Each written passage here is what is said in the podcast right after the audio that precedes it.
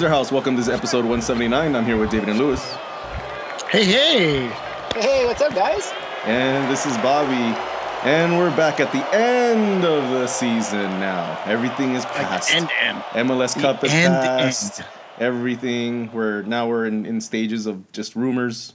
So where do we go from here, guys? Where do we start? I mean, you know, just like MLS, like, okay, we're going to shorten the season. Um, we're going to wrap everything up early, and we think, oh, great. We're going to have a long break. Nope. Trade window immediately following. And then there's a bunch of other stuff that happens uh, between now and the, end and the beginning of the year. So, eh. Here we are. MLS Cup is over. Oh well, I guess Welcome there's to the no, off season. I guess there's no Yeah, goddamn break time for us. well, we did it. We had a bye week last week, so we- so hi true. guys, we're back. Yeah. Uh, did you guys watch the final? I saw it in No. my car on on on the road. I, I so On I didn't. road. I wasn't really focusing it com- focusing it on completely, but I got the gist of like how the game was going from half to half. Got it. Yeah, yeah.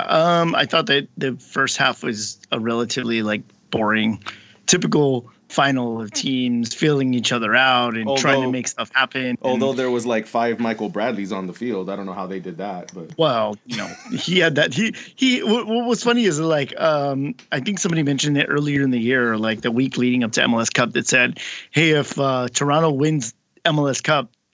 Uh, Michael Bradley's contract, six point five million dollar contract, automatically gets renewed. So of course, yeah, course, they were saying that pregame.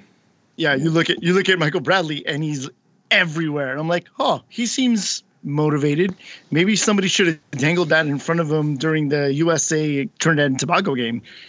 Oh, Yeah. he's, he's a different Yeah. person on that, but yeah. He, he, he totally it looked like the old Michael Bradley out there. It's Oh that yeah, was, like uh, it's, it's been it's been years since I've seen that level of quality quality of Exactly. Michael Bradley.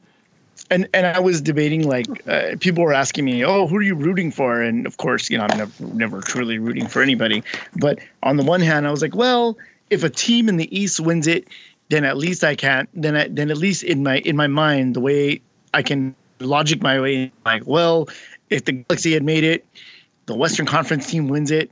Damn it, we would have won that game. But I was like, well, if the team in the East wins it, I can at least say, well, an Eastern team won it, and it was a team that you know doesn't really, we're not really like, there's no rivalry between us and Toronto. There used to be one between us and Seattle. Um, but then I started thinking, I was like, I don't want the Bradley family. They don't deserve m- any adoration right now. You're going in all these different avenues. Michael has disappointed me. Plus Jozy Altidore. Forget this team. Forget Toronto. And then I started started thinking about Seattle, and I was like, well, I don't want Seattle either. Stupid Jordan Morris with his 1950s haircut, and and and then I was like, oh wait a minute, Seattle knocked out LAFC.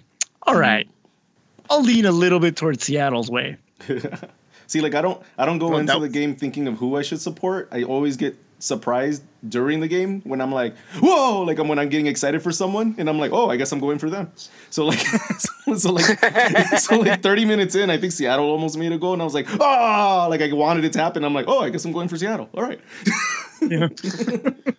I like that. I wonder if I if that'll work for me on the I think it in, happens uh, in future just, game. I think it just happens in the progression of the game. I just see who I like, who's playing better in, in my in like in, in my preference, and then somehow I just go for that team. You know? But but dude, Yeah. that was Toronto. Yeah, Like, in the beginning, of the first half, yeah, it was all Toronto. I, so I thought it was going to be Bradley.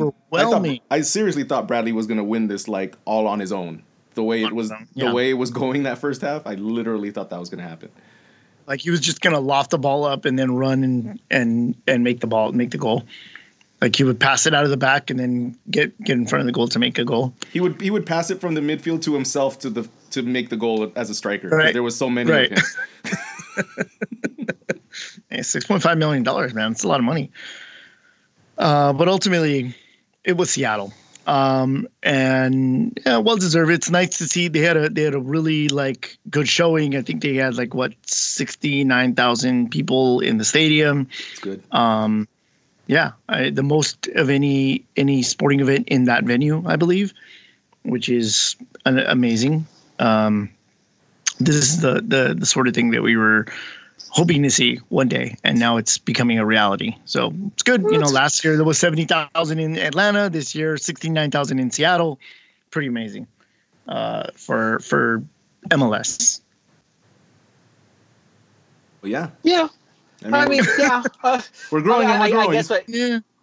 Well, I mean, uh, for- uh, in a stadium that was, uh, well, I don't want to be built for 2.0, but you know, the, the teams that came in 2.0 and, bel- and beyond, they're the ones that kind of average the bigger attendance. So, there, I, mean, I don't want to say it's a little misleading, but at the same time, it, it's nice to see that. I think like the the viewers on Sunday were could be a, uh, or the viewers on the, the viewers on TV could have been a little higher. I think they're good, but I think they were down from last year, from I what I understand. like 1.7 million. Something like that. And They said that there was a, a, drop from last year's Hmm. final. So, um, you know, got to keep that in mind and kind of keep it into perspective. But, uh, you know, I guess no one's really paying attention to Seattle and Toronto. I- I'm pretty sure that the ratings would have been a little higher if, say, uh, Zlatan would have been Well, in there yes, of course. Right. you know, of course. um, uh, or even if uh, the Galaxy were to play uh, LAFC in the final, I'm pretty sure that might Oh. break and shatter records. That- Oh, that, would- would. that would've got would've six been- million. That would have been over. Yeah. That would have been over. Yeah, yeah. So, uh, But that you can happen. so- But I mean, the, the funny thing is, is that everyone's talking about three out of four years you've had this final, and honestly, I didn't notice it until someone brought it to to to my attention. I didn't notice that. I go, hey, that's right. This has been the final for the past, well, you know, three out of four years, and uh, meh. well, What do you mean? I, I mean, you This have to the you have to acknowledge it's not. what does he mean by that? the- three out of four years, it's been Seattle and Toronto Oh, in the yeah. final. Yeah, yeah, yeah, yeah. Okay. I thought you meant quality. Um, no, no, no. Uh, but I mean, th- that brings up I, we we talk about in sports. Of course, everybody talks about dynasties, right? And it, uh, Lewis, as you said, I didn't really realize it until somebody brought it up, and I went, "Oh, yeah, I guess that's true." And none of them have really been spectacular. Like there was that year that Toronto. Uh, I, I would say that the both years that Toronto won it, they were they had pretty spectacular seasons um, sorry, not both years Toronto won it. The two years, previous years that Toronto appeared in MLS Cup final, they had spectacular seasons from very, very terrible beginnings. Uh, their, their, the early parts of their history have been were terrible. Right, they didn't make the playoffs for like seven years. Uh, then suddenly Giovinco comes in. They get some new blood. You know, they bring Michael Bradley and, and Jozy Altidore, and they're appearing in finals. This time it was Omar Gonzalez. Um, Seattle has been consistently in the final in the playoffs. They've been consistently good in the playoffs, and had it not been for the Galaxy, I think they would have made more finals. And Lewis, I know you've talked about this before that every time uh, we were sort of Seattle's foil whenever we'd come up against them in uh, in the playoffs. It, it would always it always seemed to be Robbie Keane's teams that would just find a way to beat Seattle. And had it not been for the Galaxy, I think that Seattle would have been in obviously would have been you know looking at five MLS you know appearances in MLS Cup. But you have to wonder is is this team Seattle or Toronto? Can you consider them dynasties? Because over the last five years, they've been very good. but don't you have to win them consistently to be a dynasty? Yeah, and, and that's kind of where I was going. I think if Toronto had won the first of that matchup, because remember they were they were the quote unquote better team. They outplayed Seattle, outshot them. Uh, Stefan Frei absolutely stood on his head. Uh, I, I'm not really sure how that ball did not ever go inside the goal. Seattle never put a shot on goal and won the game through penalties. If Toronto had won that one, won the back to back in was it two six, 2016 2017 um and then say they had won this year i would say yes because you have three championships and they would have made noise obviously i know making three championships in four years it's not an easy feat but you only won one of them hell the buffalo bills made four super bowls in a row and won none of them that's not a dynasty and with the exception of the 2017 Toronto team, neither of those teams in any one of those years were dominant.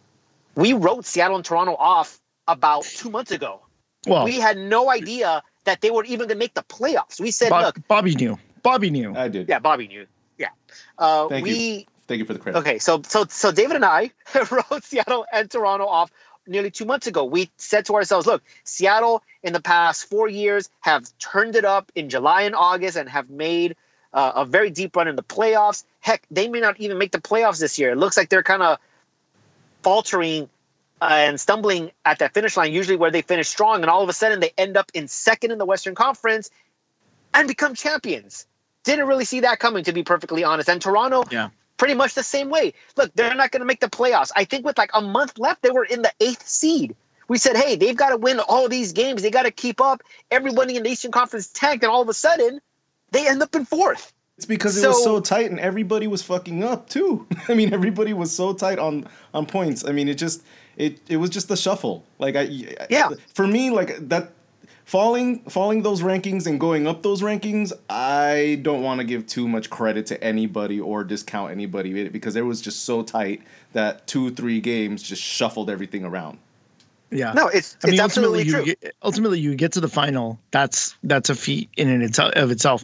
Uh, You know, the playoff structure in MLS is what it is, and so you look at the way once you're in the playoffs, it's like boom, you start fresh. So I think you need to look at the two separate the two things separately because also again with Toronto, like they won Supporter Shield and uh, they also um, broke a, a points record within that time frame, within that that three to four year time frame. MLS, and so you look at uh, right, and then and then and then and then here's the crazy thing: is they were almost dead last last year, and then they turned around to the point where they make it to a final. So that's, I, I mean, to me, that's uh, over the course of a few years, that's a, pretty incredible to see. Seattle again, consistently in the hunt. Um, it it reminds me of the Houston teams from uh, you know from from the times where they they made what four MLS Cups within a six year period. So you look at those teams, and sure, you don't consider Houston or like New England, who also made four MLS Cups within a, a short period of time. Uh, you don't consider them dynasties. You look at them and, and think of them as also Rans, but you have this. You have these these sort of big waves of of teams being successful, um, and then just kind of falling off and and leveling out with everybody else. But if you think about MLS dynasties, um, obviously you have to take into consideration the Galaxy, the 2009 to 2014 Galaxy. I think that those teams were consistently good, and uh, you know, the, obviously we won what uh, three Three, three MLS Cups in in those years. four, Uh, four uh, MLS Cup appearances. We, we Four, was a four heartbreaker in appearances 2009. we won. Yep. Right, we won three times, and we ran the table in in 2010. So that was a, a year where we won Supporter Shield, we won MLS Cup. 2011, Uh, was it? 2011. Uh, we run. oh, Yeah, you're right. Uh, 2011, 2000. Uh, we ran Supporter Shield. We won MLS Cup. We pretty much were the dominant team in MLS during that time. I think that that the LA Galaxy in that era is the only team that you can make a very strong case to say that was a dynasty. Yeah, and and and I know the word dynasty is thrown around sports very very loosely. Dynasties in the Well, that's what I traditional sense, uh, they last or uh, or in historically they last hundreds, if not thousands, of years. Uh, What? When you yeah. When, when when you're talking about like the Ming, Are you talking about the dynasty- Ming dynasty? No, we're not talking about that. We're talking about We're sports. talking about Ming dy- Hundreds well, and that's what I'm thousands saying. of The years hundreds and thousands where of there years. was blood packs.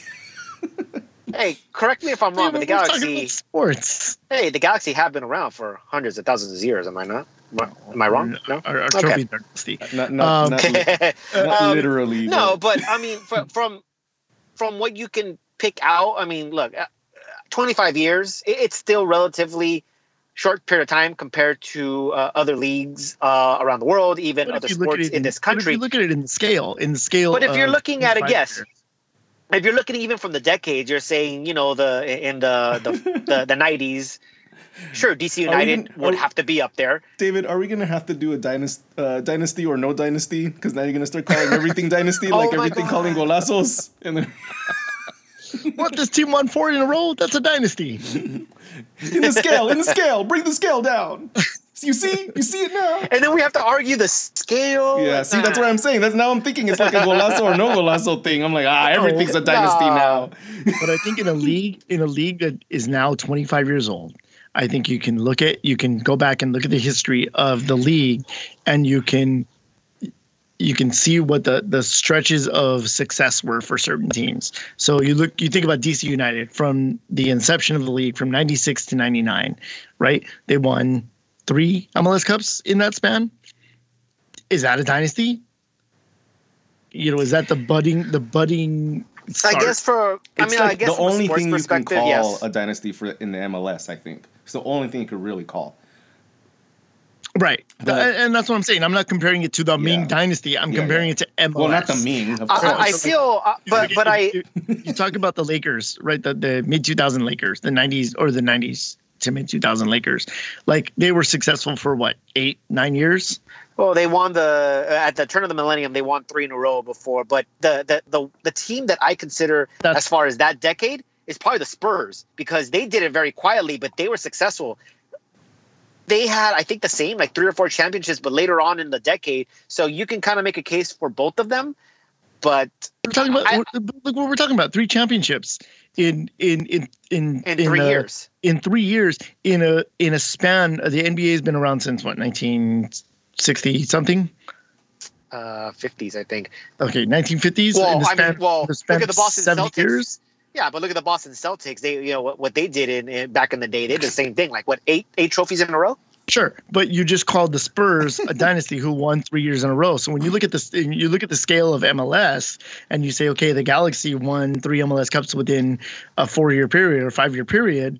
That's to me, It's impressive. Success. It's impressive, and it's what you would consider a dynasty within MLS. within sports yeah and, and i and i agree with that and that's why i said i put the, the dc united uh 96 uh you know through the 2000 team same thing i would put them in there uh all, i mean all four of the championships came within the you know the first what six seven years. So i, I would put them in, in that conversation. But as far as dynasties recently i think the galaxy were the last one. Everybody else i, just wouldn't put toronto or seattle in that conversation simply because they weren't as dominant as the teams that we have just mentioned. If, sure if they've gotten to the final.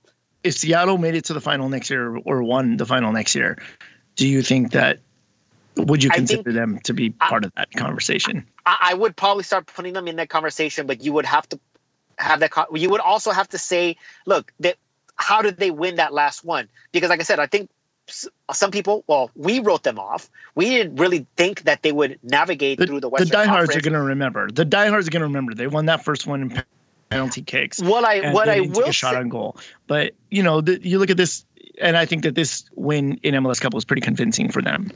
What I will say about Seattle is that I think they found whether it's inadvertent or not, it seems that it's very much done this way. I'm sure maybe it isn't inadvertent, but I think they found the blueprint in how to to be successful long term. Save your energy because this MLS season, including the playoffs, is one hell of a marathon and turn it up late in the race. Yeah, and I think that's a lot of that is that old school mentality that Brian Schmetzer has. So, I mean, you look at you look at him and you think, well, he's been consistently good. He's won them championships. Um, you know, you, they look at Bob Bradley, who won literally almost nothing, and they made him coach of the year. Maybe Schmetzer was was overlooked. For for He doesn't have he doesn't To- have to a look. He looks like Ned Flanders. You know, that's why he be- was overlooked. To be right. honest. I mean, to, to be, but at the same time, to give credit where credit's due, I, I understand what LAFC accomplished this year. Yes, they broke a record. Yes, they were the most consistent team, and yes, they were uh, about as ambitious as you can get in trying to win every single trophy that was available to them. The problem is, is that when it mattered the most, they faltered. And what I when the argument of the greatest MLS team in history was up for debate on Twitter last week, or uh, not last week, um, leading up to the MLS Cup final. This year's LAFC team was in that conversation, I was absolutely baffled. Like I don't know how you can consider a team one of the greatest teams of all time if you didn't win the championship. You shouldn't be in the conversation. Period. You couldn't win the big games. And and and, and, and, and I what told you guys like that athletic article was ridiculous. It was embarrassing. And a lot of the media members who drank the Kool-Aid on LAFC just decided to double down and and a lot of like journalists that I like and I respect and have been on the show. I, I was Right. just appalled that they were making that argument. I, I I said I said to myself, this is this is absolutely absurd. In any other sport, if you didn't win the title, this wouldn't be a conversation. And they just continued to put their foot in their mouth. They were embarrassing themselves. I mean, the picture of the article had four pictures. Three of them were holding MLS Cup, and the other one was holding a supporter shield. I mean, they, they continuously embarrass themselves with that article. And it was just baffling to me that they decided to put that out there and make a case for it when you literally had no case. And what, what I what I was going through my mind when I was you know when, they were making the argument when, when you talk about coach of the year and Bob Bradley and you're talking about you know Golden Boot and MVP winner Carlos Vela, I remember what my uncle Sergio said about Tony Romo and the Cowboys. He said Tony Romo is going to win games, 100. percent He is going to win games, but he's never going to win a championship. And those are two very different things. And he's absolutely right. You know what? Bob Bradley, Carlos Vela, fuck, they'll win you a lot of games. In the big games, they can't do shit. And it's proven it's been proven this whole time. I'm not sure how you can sit there and tell me that a team that cannot win the big games, that doesn't have the mentality or the mental capacity to dig deep and win those high pressure games can be considered one of the best teams of all time. Shit, the 2009 RSL team is in that conversation, and I fucking hurts for me to say that. And they have more of a right to be in that conversation than the 2019 LAFC team. And fuck both those teams. But but it's it, it- it's an argument that just doesn't make sense. It, it shouldn't even be in the conversation. If this was any other sport, it wouldn't even be up for debate. I don't understand why this uh, in why that conversation was even uh, had. It's embarrassing. Shit, for, for that for, for that logic, I would put the 1998 Galaxy is better than this team. But you know, if we if we want to have a conversation of the best teams to never win a championship, all right, let's have that conversation instead. Because that's Sure, more of and a thi- that's more of a think, yeah, conversation. you could make a case, sure. You could make a case there, but you know, we don't want to. So, we don't want to. um, no. well, uh, no, now that we've So talked, to answer so to answer your question, uh, now that we've talked, no dynasty. now that we've talked about dynasties, uh, and MLS is over, I have to uh, remind. Let's bring it back to the Galaxy.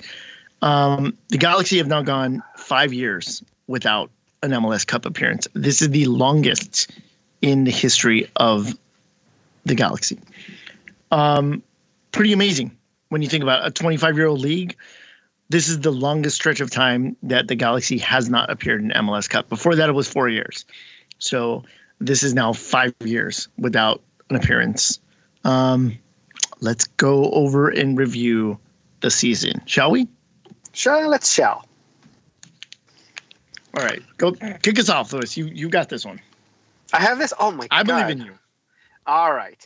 So we have a list. Uh, where we're going to go ahead and run down the players. We're going to give them a player grade for what we feel, um, you know, how they did uh, during the this regular season. However, there are some players that I feel is are a little probably shouldn't deserve a grade only because they didn't feature that much. They didn't play Players enough. like Yeah. say yeah, like say like people like Zubak or Juninho probably can- shouldn't be in this conversation. We can just Uh, give them incompletes. Yeah, exactly. I, I- I think incomplete or non-applicable uh, might be there. I'm giving And them a we'll- low we'll grade, but not bad low grade. It's just haven't seen you enough, you know. Yeah. Um, I mean, do they deserve a They- low grade because they didn't make a case to get on the field? I mean, they dropped. Not really. It's no. I mean, maybe they dropped the class, but forgot to drop the class. So, I don't know. Whatever. Yeah, well, for me, it was Um, a low grade because when they were on the field, they didn't really show much anything else, anyways. I guess. But okay. I think incomplete is probably the best It- way to yeah. go. Okay. So we'll go ahead with that. We'll say incomplete for those for those players, and most of them are pretty uh, are pretty obvious of who's going to get that Well, incomplete. Well, Here's Zubak, I gave Zubak a nine. God damn it. a nine. We need an A. We need a letter grade, Bobby. Oh goddamn letter grades. I went with numbers. Yeah. He went nine percent, Lewis. He went 9%. 9%. Yeah, out of hundred. Jesus. God damn, Bobby. All right. All right, let's go ahead and start. We're gonna go. We're gonna go in alphabetical order. Make this really easy. Number one on the list is actually someone that I would consider incomplete. Ramon Alessandrini. I would, I would as well. I would as well say Okay. incomplete.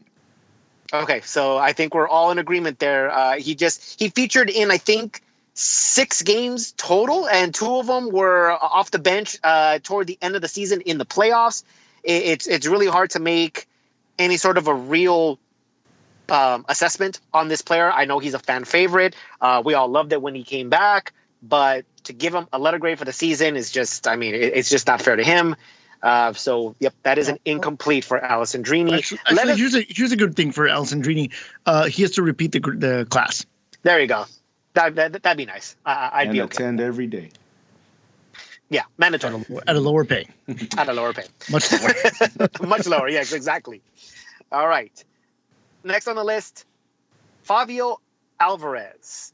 Bobby, I'm going to start with you here. What letter grade are you going to give Fabio Alvarez this year? I'm going with a C with Fabio. He didn't do good. He didn't do good enough for me. Um, he was supposed to be a. I think everybody was expecting him to be a better player, especially on the attack. Um, he only had some highlights throughout the season, like maybe a handful, but overall he was a he was he was a bit of a disappointment for me. I mean, we got him in mid mid season or mid to to yeah around there. So No, he was uh, he was there in the beginning of the season, didn't he? Was the- he? no Fabio Alvarez. No, no, he wasn't there at the beginning of the season. Or he was close to the he He wasn't was close, but he wasn't. He wasn't there at the very Okay. beginning. so I, I think he was there during the MLS trans not necessarily the cuz cuz he didn't come in during the summer. No, He was there he oh, was so there it well the before one be- right came in. It was right before. So it had to be like the MLS transfer window. So I think he only missed like the first few games, but I want to say he was there for a majority of the season. I don't remember him being in the majority there this season. But anyways, uh, he was there for a good chunk. he gets yeah. his yeah a chunk, but see, I'll give him a C anyways. Either, either way. All right, so we got a C for from Bobby David. Um, I, I'm somewhere between a C plus and a B minus. I think that uh, for what we saw, what we got from him when he was on, he was good, and when he was not on, he was, you know, he he, he left a lot to be desired. I think ultimately he underperformed because this is the player that we probably should have expected an A from. Obviously, we expect A's from everybody, but I think that Fabio Alvarez for the for what we were expecting from him and what we got, he fell short. So I'm going to give him. Uh, let- let's call it a C plus. All right. I I pretty much agree with you guys. I, I want to say C, maybe even as low as a C minus, but I guess it just depends on which game you decided to watch more. Because, as Bobby said, that there were times where he showed uh, signs of brilliance, but it was very, very far in between. I will say that he became a better player once Pavon came onto the team, but I can make that case for literally any other offensive player on the Galaxy. So I would have honestly loved to have seen Alvarez go one more year in the 4-3-3 system that is supposed to take effect at some point under GBS. But uh, as as far as we know, the rumors are that the Galaxy have declined the option to buy Fabio Alvarez. You have to remember that he was on loan, and if I remember correctly, I think the price to buy him was at four million.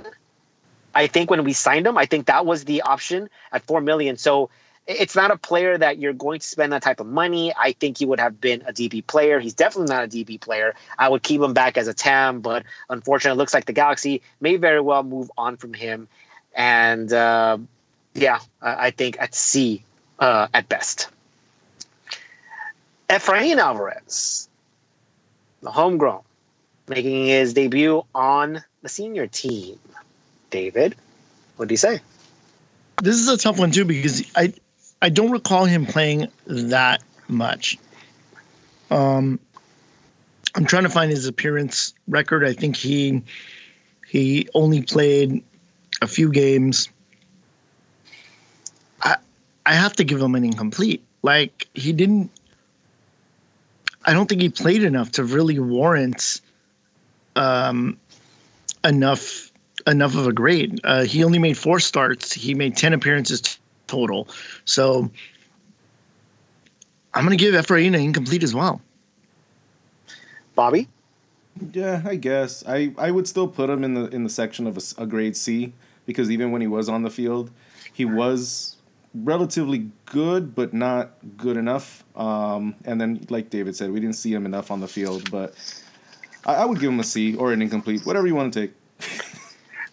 You know, the funny thing is, is I'm going to go with Bobby's answer. I think I'm in between the incomplete and a C. Ten games, you're about a third of the season, so it might warrant a grade, but you're like on that border.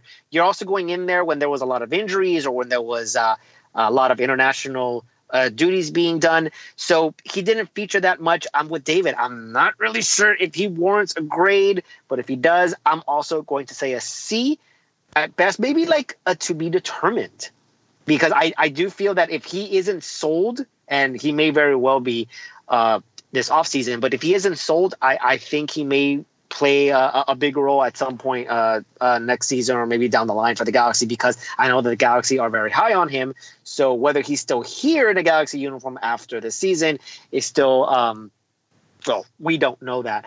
But uh, yeah, I'm kind of teetering around that that incomplete. Uh, if I had to give him a grade, same thing. It's a C. It's not something that uh, he shined, but again, you can tell he's got that potential, but it's obviously not realized yet, and he's got a long ways to go. So, I will. I'll stick with the incomplete. Uriel Antuna. Now he has now. This guy was uh, on loan, and he was playing the entire season. He was there in, in preseason. So, what do we give our boy Antuna, Bobby?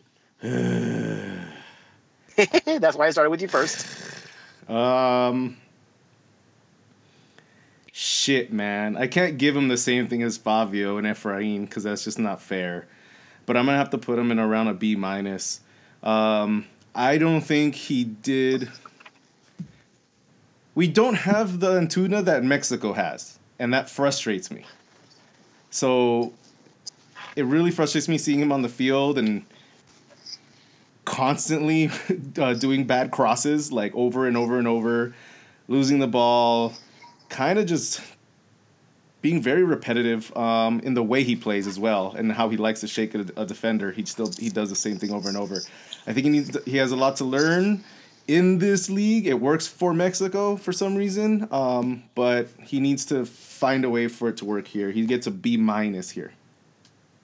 All right, B minus for Bobby, which actually is actually a lot higher than I thought he would say. David. Yeah, i w- I'm surprised too.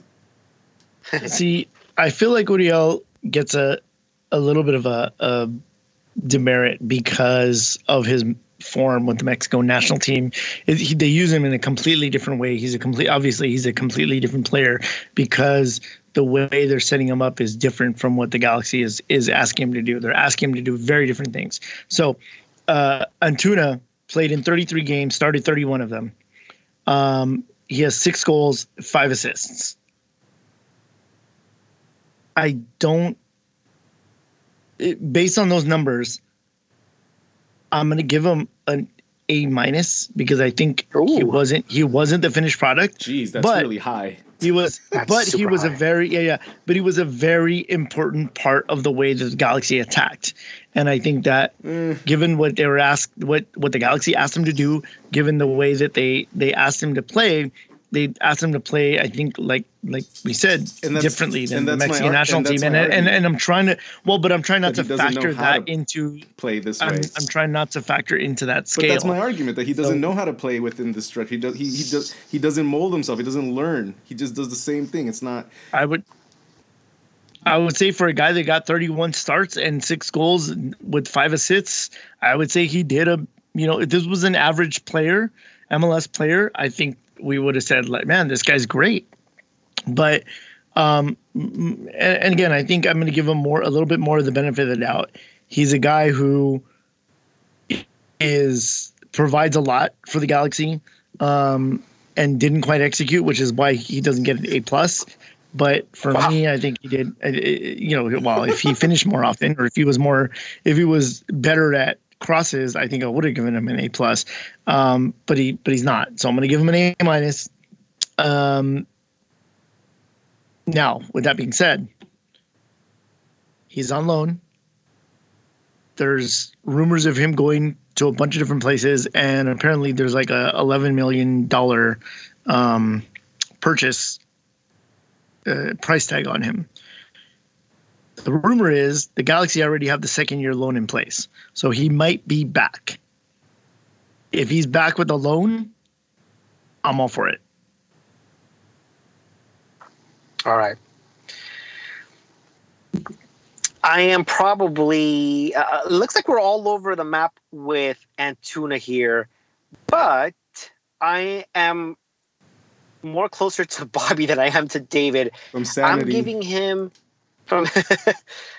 I'm giving him a C plus and I I kind of understand the B minus. I just didn't understand it coming from Bobby, to be honest. I'm trying, but well, you, when you hear all of my rest of the ratings, everything right. scales because now, I mean, according to David, I think Jonah Dos Santos should be an A plus plus plus now. Um, yeah. Like so, like you'll That's see. My yeah. mine kind of rolls in the in in, in a fair way. Yeah, and, and and I get and I totally understand that. I, I'm giving him a C plus because you see, uh, it's a trigger word, but you see what he can do. And I shouldn't be factoring what I see on the Mexican national team, but it's hard not to. Because say we had someone from the men's national team who can't stop scoring and comes back to the Galaxy and can't score a lick. That I mean, I, I shouldn't factor into it, but you got to figure that hey, if you can score on this level, you have to be able to score on a lower level, and something's wrong. So it could very well be that the system isn't fit for Antuna here. Whereas Tata Martino is probably using him correctly, or maybe, and we'll get to this conversation a little later, maybe he's not being used correctly with the current roster that they have. And if the rumors are to be true that we have him for a, a second year loan and this team is more molded to that 433 system that would probably fit Antuna, maybe maybe he does um, improve his overall performance and maybe he does earn an A grade because it, it's a guy I really, really rooted for, but was so frustrating to watch. So frustrating to watch. Um, and you can tell that there was just sparks like this kid is on the brink. Manchester City actually extended his contract. So they see something in him as well. So I, I would love dollar to signs. see him back. Yeah, well that too. But I mean, granted, yes, I know that he's never ever going to set foot in Manchester City's first team, but the the um, what's the word I'm looking for? Uh, uh teams want him it looks like there is a market for this guy. So, and I can see, I can see why. I would love to see him back. I think he can build on it. But as far as this season, I'm giving him that C plus, and he's. I think he has a lot of room for improvement here. Julian Araujo, David. Um, Julian Araujo made ten starts um, with eight substitute uh, sorry, he appeared in 10 games. Eight of them were substitute appearances. Um, it's hard to give this guy a, a, a grade letter because I feel like um, the the games that he did play in, he featured heavily in, whereas some of the other guys that uh, were giving incompletes to um, were they were they were less impactful in the game. I thought that Julian Araujo Araujo had an amazing start to his career with the Galaxy. Um, he played really, really well. And then as the season went on, we started to see, you know, like, oh, yeah, this guy looks like he's, you know, 17, 18 years old. Um, and we started to see little mistakes here and there. They weren't egregious. They weren't really bad. There was a there was one play in particular that I think I went like, oh my god, that was terrible. But for a for a guy who's as young as Araujo is, I have to give him a B for the season. Bobby? I, I have to go with the incomplete on this one. I think he does fit the same structure as the other players. He didn't play enough to me, as in minutes, maybe appearances is, is enough, but in minutes he didn't play enough for me for because I'm gonna go with a low grade for him, and I don't want to be that mean because I really haven't seen seen much of him this season. So incomplete. Once again, Bobby and I are kind of in the same area here. I, I'm on the border whether I should give him a, a legitimate grade or an incomplete. I'm kind of teetering more toward the incomplete. Same thing, but as David said, I think that he had more of an impact when he was in there for certain games because there were times where I remember Julian Araujo being featured in there and making some sort of an impact on the game where someone else was just kind of there as a fill-in. I'm gonna go with incomplete. If I had to give him a letter grade because he's young, because he earns uh, minutes on the first team, maybe because you know they had no other choice. Um, but I want to say again, this guy's ceiling is still not. Uh, you know, he hasn't hit that ceiling yet. I think he's a lot of room for growth. I'm going to give him a B minus, but leaning more toward the incomplete for this one. And again, I think like um, like Alvarez, I think this is a to be determined. Let's get into one of the trickier ones here. This one should be fun. David Bingham. Who wants to go first for this one? I'll go first for David Bingham. Um, I said it at the beginning of the year, and or, or, and I said it when we signed them. I think I think David Bingham when he's hot, he's hot, and when he's not, he's not, and that works out to be a perfectly average goalkeeper. Um, I think that David Bingham made he obviously he led the league in the the team in minutes with 3150 so he definitely deserves a grade and he's got a lot of stuff to, to grade here. Um, to give him a c i think is right he's right in the middle. He made some boneheaded mistakes and i fault him for some games. And then there's other games where he stood on his head and kept us in games. But as many goals as he conceded, I can't give him higher than a C. Bobby. All right. Well, I'm giving him a B plus. Uh, throughout the year, he was faced with a horrible back line, a cracked back line that couldn't do anything to actually put cover on him. Um, you like David said, he he conceded or he he broke the record or something for most saves of the of the season. Um, imagine if he had a better line, he wouldn't probably wouldn't hit that record because he wouldn't have to. Uh, but yes, David's right. He did make boneheaded mistakes, but the the amount of saves and the amount of work and the amount of minutes outweigh the the the, the small amount of boneheaded moments that he had. Um, so I'm going with B plus.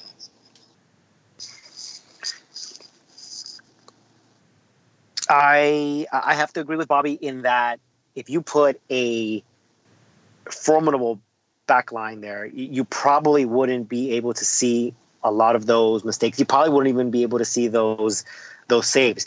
The fact that he's able to make those saves, some of them he was able to stop two or three shots in the same sequence before you know, letting in a goal because nobody was clearing the ball or everybody was ball watching or whatever the hell the case might be. He did so much more than he was supposed to.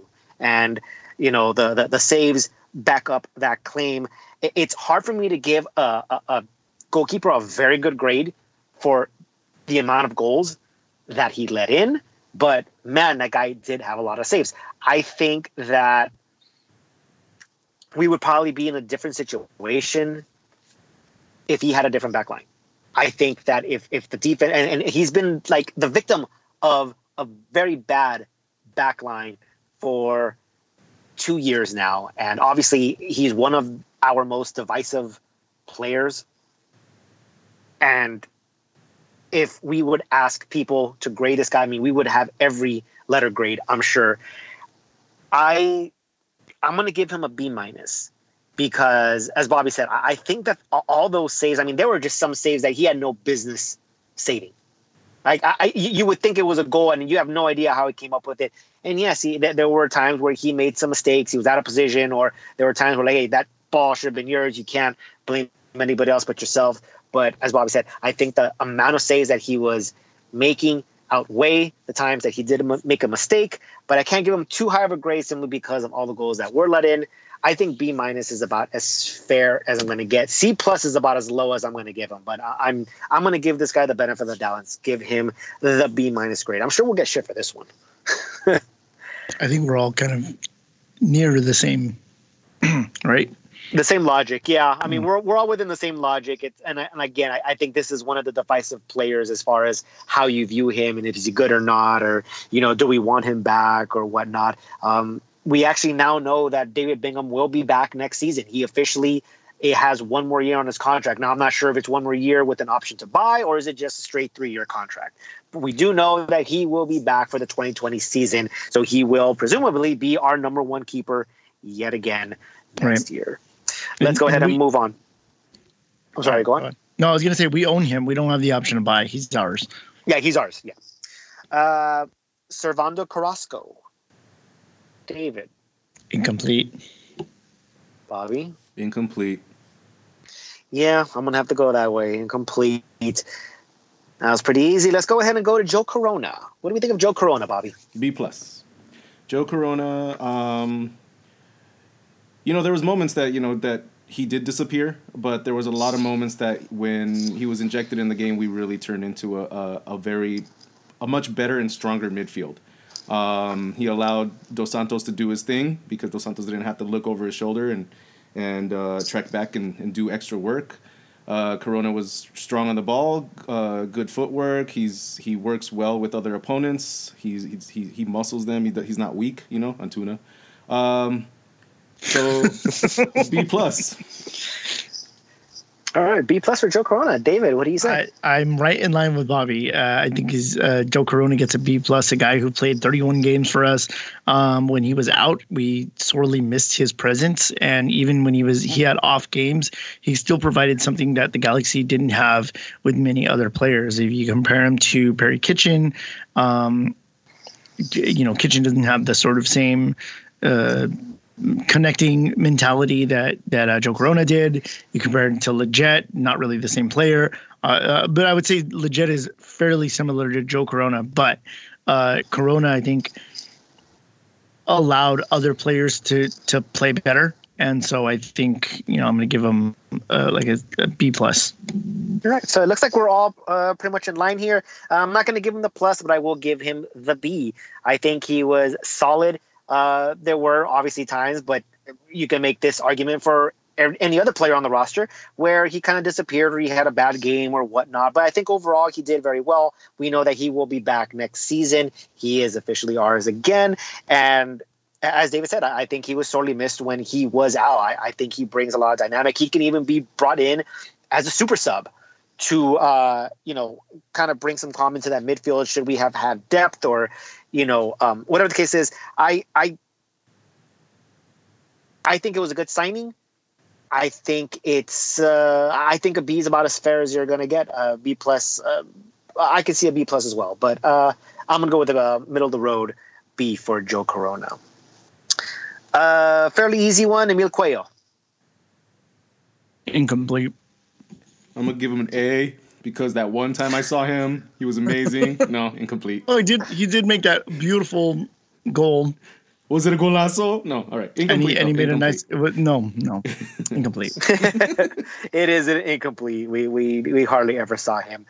Uh, let's go on to another easy one. Jonathan Dos Santos. David. A plus plus plus plus plus plus. Bobby. An A. He def he's he's definitely a solid A. Jonathan Santos was fantastic this year.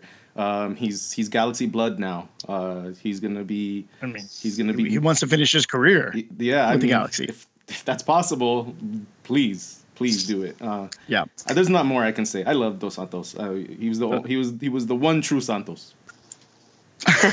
uh, Lewis, what's funny is that uh, I was I was talking to, to our uncle that you uh, mentioned earlier, and um, he told me this week, and he's like, "I think that's it for Dos Santos, man. Time to cut him loose." I'm like, "What are you talking about?" I'm like, "Dude, he's been our most consistent player. He has been the best thing that has ever happened to the Galaxy." let him Yeah. retire with us.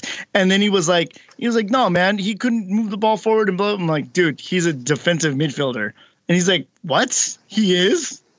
He's like, what is he doing way up the field so much? I was like, dude, they're asking him to do all these things. And for the most part, he delivered, but that's not really his forte. He's a destroyer, ultimately. And when he was allowed to do his thing, he, there was no one better in the entire league than Jonathan Dos Santos. Yep, absolutely. I, I, have argued that as far as team MVP, I know the guy with 30 goals and a club record is going to win that award. But goddamn, Jonathan Dos Santos was a major, major piece of this team. It is the backbone of this team, and you would, I, I will argue with you toe to toe in that if you took Dos Santos out is more hurtful to the team than if you took Zlatan out of that lineup. You can make do, uh, ironically, with it, but if you take Jonathan Dos Santos out, you've just lost possession. You've just lost the connection between your your defense and your offense. This guy was all over the field. He was your general. He may be he may not be outspoken. He may not be the guy to rally the troops, and maybe that's something he's just going to have to learn because this guy has to be captain. He just has to be vocal. But what he did on the field was absolutely spectacular. Of course, he's an he's an A plus plus plus. The fact that he bleeds blue and gold and has said so. He's happy here. We now know that he has another two years on his contract. He has a five year contract. A five year contract. Think about that when we signed him. That front office said, I am giving you a five year guaranteed contract. Right. When they double down on the Dos Santos family, boy, did they fucking double Mm. down. Lucky for them, this one worked out. Well, I think it's because So- they were able to get a a long and cheap contract with Dos Santos because we had Gio. I think Right. that's the whole reason. Right. I, I, I think that's. Uh, I mean, uh, there was this little joke, although there is a lot of truth behind this. Is that the one thing that Gio did bring to this team was Jonathan. Yeah. Because if it wasn't for Gio, we would not have gotten Yep. Jonathan. Yeah. So the one thing that Gio left was his brother, and uh, I can thank him for that.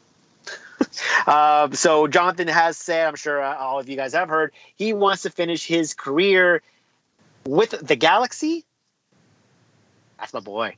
I would love that. I would welcome it. It's an A plus for Jonathan Dos Santos. He's my MVP. Let's go ahead and move on to Rolf Feltscher. Bobby, let's start with you.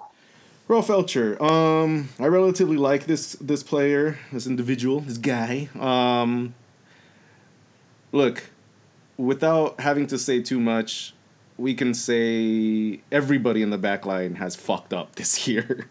um, but I'm gonna go ahead and give Ralph Feltscher a B minus. Uh, he was cons- yeah, he, but he was consistently in in uh, in the game to fight. He was always running back. He was always uh, he was he, he was maybe not always on point and always ball watching here and there. But again, you can call that for everyone on the back line. And um, he is definitely not one of the worst ones in the back line. So I would not go lower than a B minus right now because you're going to hear the rest. All right. David. Yeah, I've got a C minus for Ralph Feltscher. Um, I was going to give him a D, but then I thought about, well, no, no, there's there's far worse defenders than Ralph Feltscher on this team. Um, Bobby's right. He was in a lot of games. He played 26 games. Um, he has two goals and three assists on the team. Um, he was asked to attack a lot, and the one thing that we needed him to do, which is get back, is when he would get caught ball watching. He was running, but a lot of times very in uh, very very uh, uh, not efficient, inefficient with his running and his getting back. Um, I think that Rolf Feltscher is not a defender.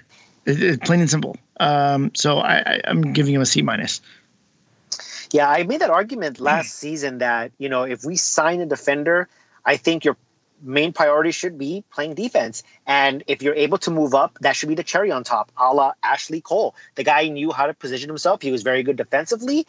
uh, but he also knew how to move forward and and be in the position to get back when he needed to be.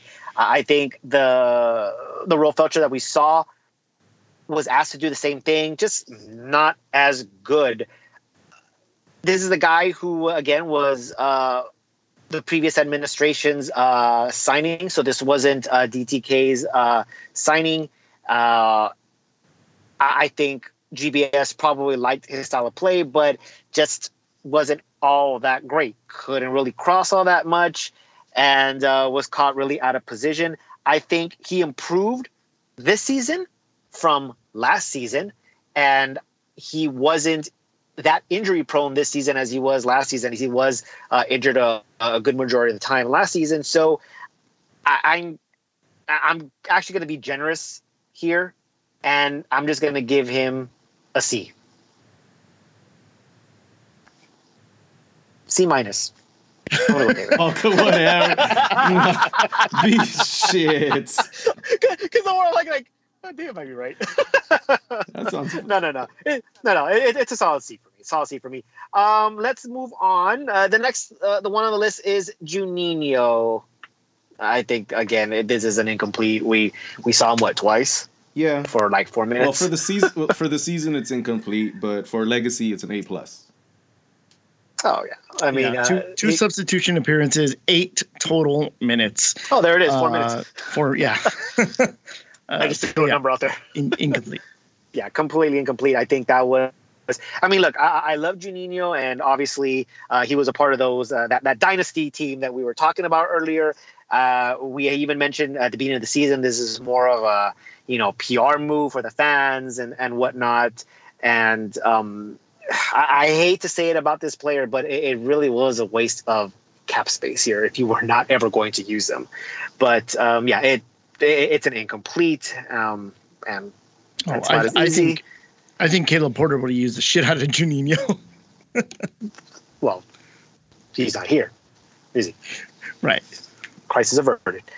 Giancarlo Gonzalez is next on the list. Bobby, I'm going to start with you. Um, you know, when we heard that we were going to get a new defender, of course we were going to be happy about it. Unfortunately, it didn't turn out that way. Um, he's getting a D minus for me.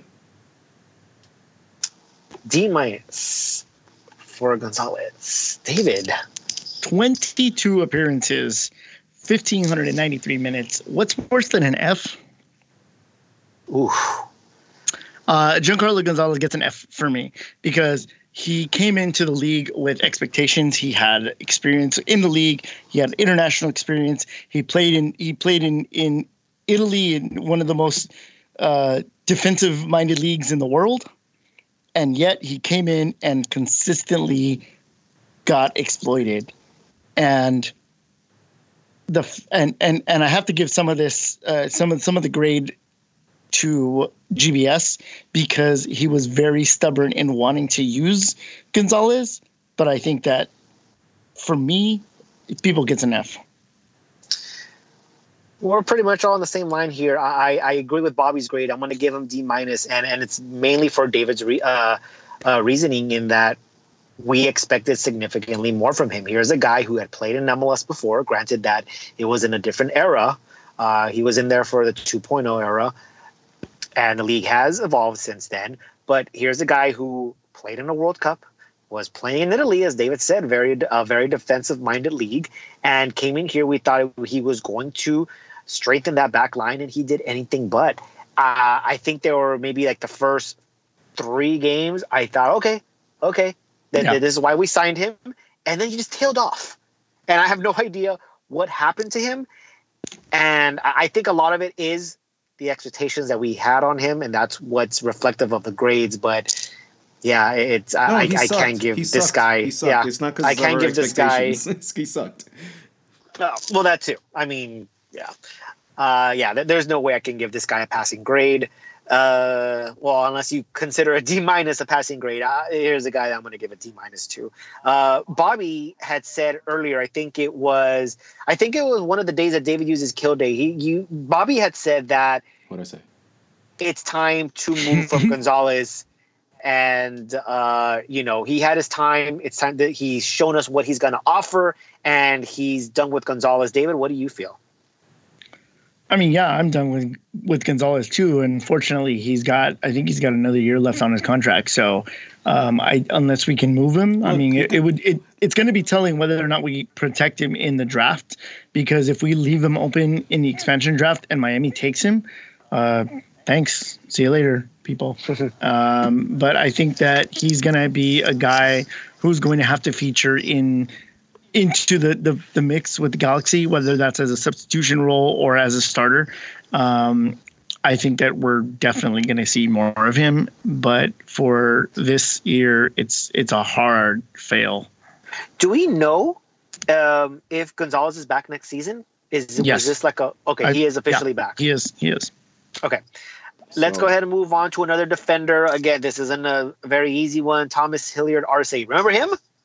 David. No, no. incomplete. I sometimes see him on the reserves on my FIFA game. Um, incomplete. yeah, it's an incomplete, uh, and I think this is a guy that we're moving away from. Uh, we we moved up in the draft to get him as the number two pick, and, and yeah, not used. And I think that we are moving on from him at some I'm, point. I'm, I'm looking to see if I can get any stats on him in this uh, site that I'm looking at, and I don't think they list him.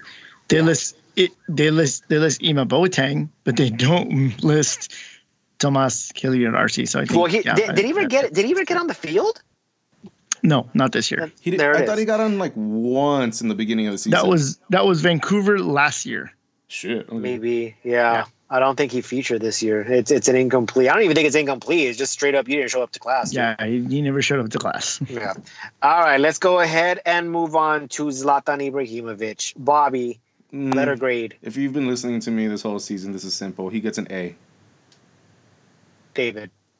Yeah, he gets an A. I mean, it, he was consistently disrespectful in class he uh, you know his behavioral his behavior was was much to be desired but you can't argue with the man's results. I mean the guy is the has the most minutes in for field players. The only one that's beating him is david bingham in goal. Um, he made 31 appearances. He did not make any substitute appearances. He's got 31 goals 8 assists. I mean the guy was spectacular all season except when he wasn't but even if even if he wasn't, he still made up for it in other games in terms of his stats. So you got to give the guy credit. He gets an A plus. It's really hard to give a guy who scored 30 goals uh, anything lower than an A. It's it just can't be done. It he did. He actually ex- exceeded uh, some expectations, with the exception of the final result yeah.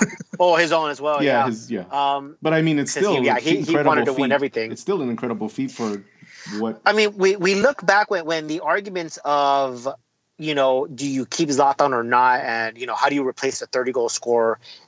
Look, we, we have seen this three times, and it's happened in the past two seasons. It, it's not something that happens all the time, and it's probably not something that you'll see, you know, very very often. This was kind of an anomaly um, to replace one 30 goal scorer for another one, it's just not going to happen.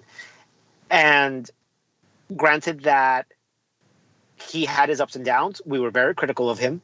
We have said that he, you know, hijacked this team as far as the playing style. That actually changed with Pavon, but it's just, I mean, you can't give anything lower than an eight to this guy. You might have a little asterisk as far as what David said, maybe you know got some behavioral issues or whatnot. But uh, I mean, all in all, for what he what he did on the field, it's it, it's an absolute I yeah, it's going to be really hard to argue anything lower than that. Let's go ahead and move on to the next player, which is oh, this just froze. Perry Kitchen. Perry Kitchen is the next guy. David. Um, Perry Kitchen. He made eight starts to uh, substitute appearances, so 10 games total, 741 minutes. So uh, if we're looking at other players who we've given incompletes to, Efrain Alvarez played in 14 games, 520 minutes. Um, Julian Araujo, we were on the fence whether or not we were giving in incomplete. He played 18 games, 891 minutes. So I have to give Perry Kitchen incomplete as well. Like the, the minutes aren't there. Um, I know he's a starting caliber player in MLS, so you have to think of him as he should deserve he should get a letter grade. But you know, the, like I said, the minutes weren't there. He was uh, on the injury list too many times. Uh, um, I think he's back next season, so we'll see. You know, he has to repeat the grade. Bobby. Yeah, I mean, I guess I guess if we're going through that, it would be an incomplete. But what I do want to say is that Kitchen is always a very reliable player to put on the field at any time of the game. So I would say he's like a solid B. Oh, he's like always like a solid B. So, but yes, he should be in the same group as the incompletes. Uh, for that logic, yes, but I feel that Kitchen had, like Araujo, more of an impact. And if you're talking about minutes played, Perry Kitchen has more minutes than the other guys. If you add up, add up those minutes, it actually adds up to three complete games more than the other guys played. I actually want to give him a letter grade and not give him an incomplete. And I'm gonna go ahead and give him a B minus. And I think compared to what you saw from last season to this season, there was an improvement, albeit that the sample size was a little smaller than we all had hoped. But when he was in there, GBS, or at least I give credit to GBS for unlocking the guy that we were hoping that we that we would see last year, in that he was a pure solid defensive midfielder. He yeah. wasn't going to go up. He did what, you know, he gave Jonah the freedom to move up should he wish, and he gave protection to that back line. And did he though? Game you, Did well, anybody get protection game, to that back line? Well, depending on which game you were watching, he he was a destroyer that we were hoping for. We were saying we haven't had a legitimate defensive midfielder since we were talking even since uh, Marcelo Sarvas. So when Kitchen was brought in, we figured, hey, here's the guy. He's young.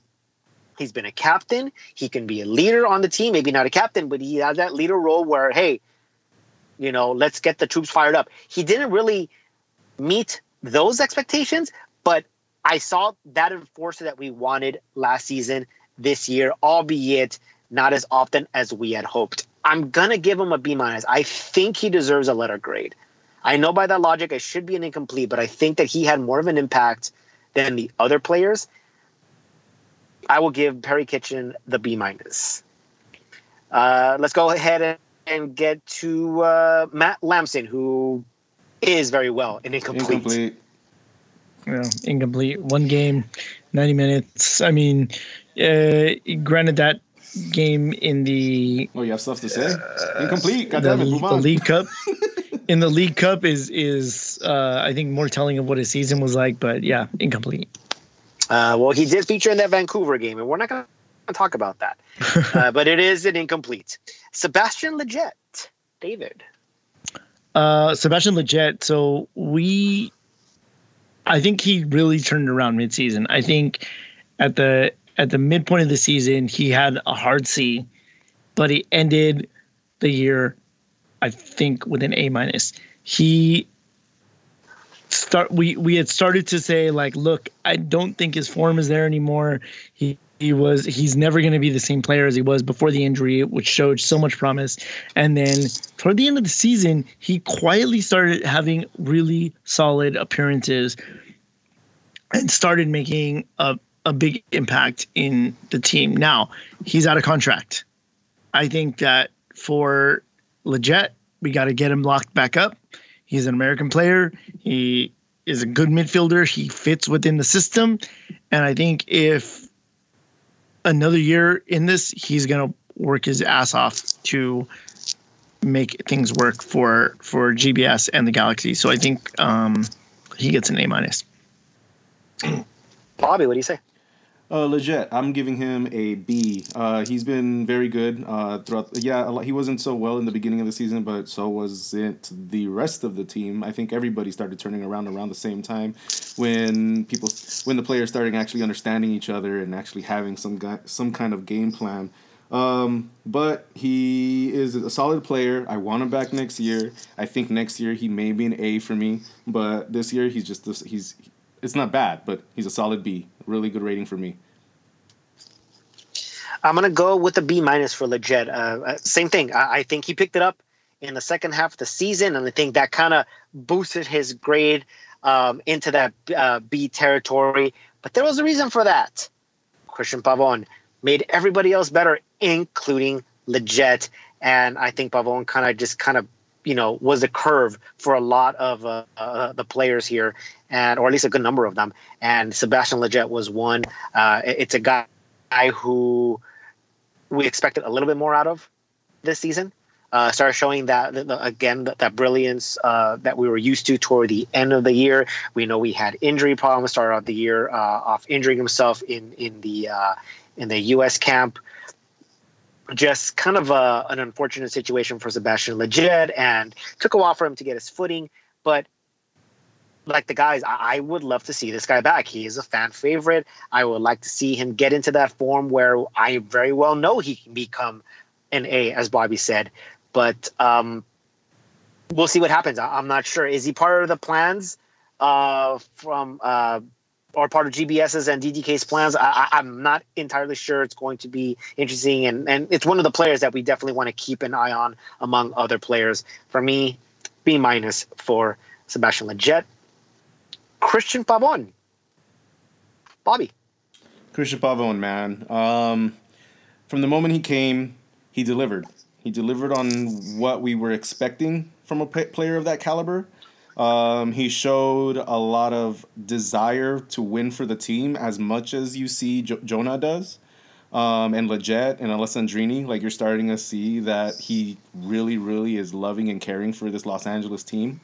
Um, he Lewis is like Lewis has said multiple times already. Uh, Pavon changed the entire outlook of this team. He opened things up and allowed other players to actually play at their highest levels. Um, I'm gonna go with the A minus. The only reason I'm going a minus is because I can't give him more than Zlatan and I can't give him more than Jonah. David.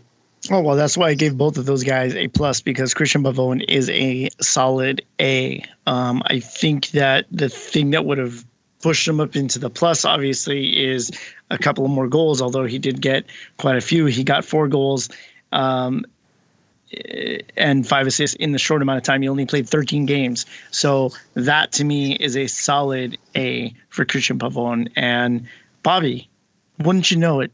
we have been touched by Jesus himself we? because we are getting Cristian Pavon for year two. The loan is already set. There's no deal to be made. It's he's here.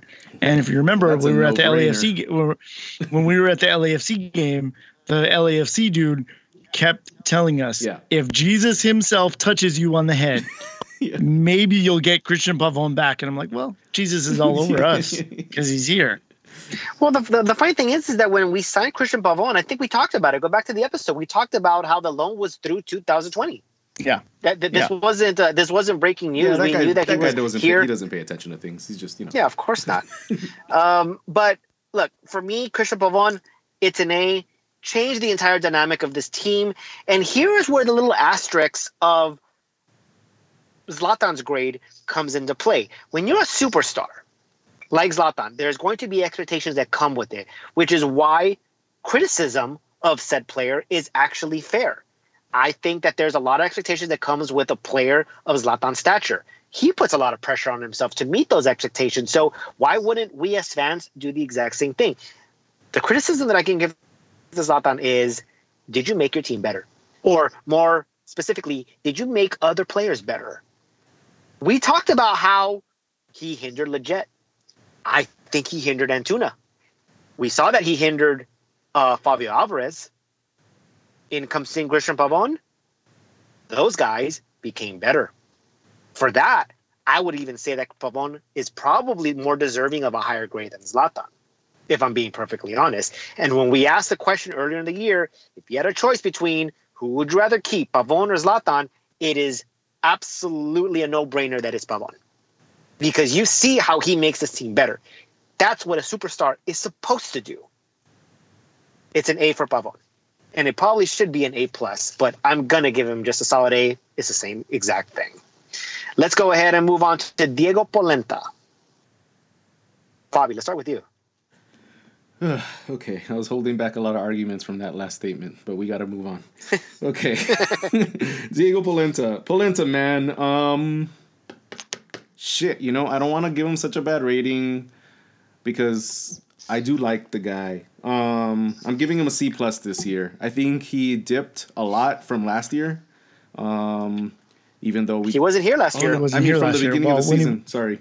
Yeah. Um, and he scored all goals. yeah, uh, but you know there was a, there was a good chunk where he was just so fucking solid, and then that started breaking apart again. Um, so I'm gonna give him C plus. I really wanted to give him a B, but I'm sticking to that C plus.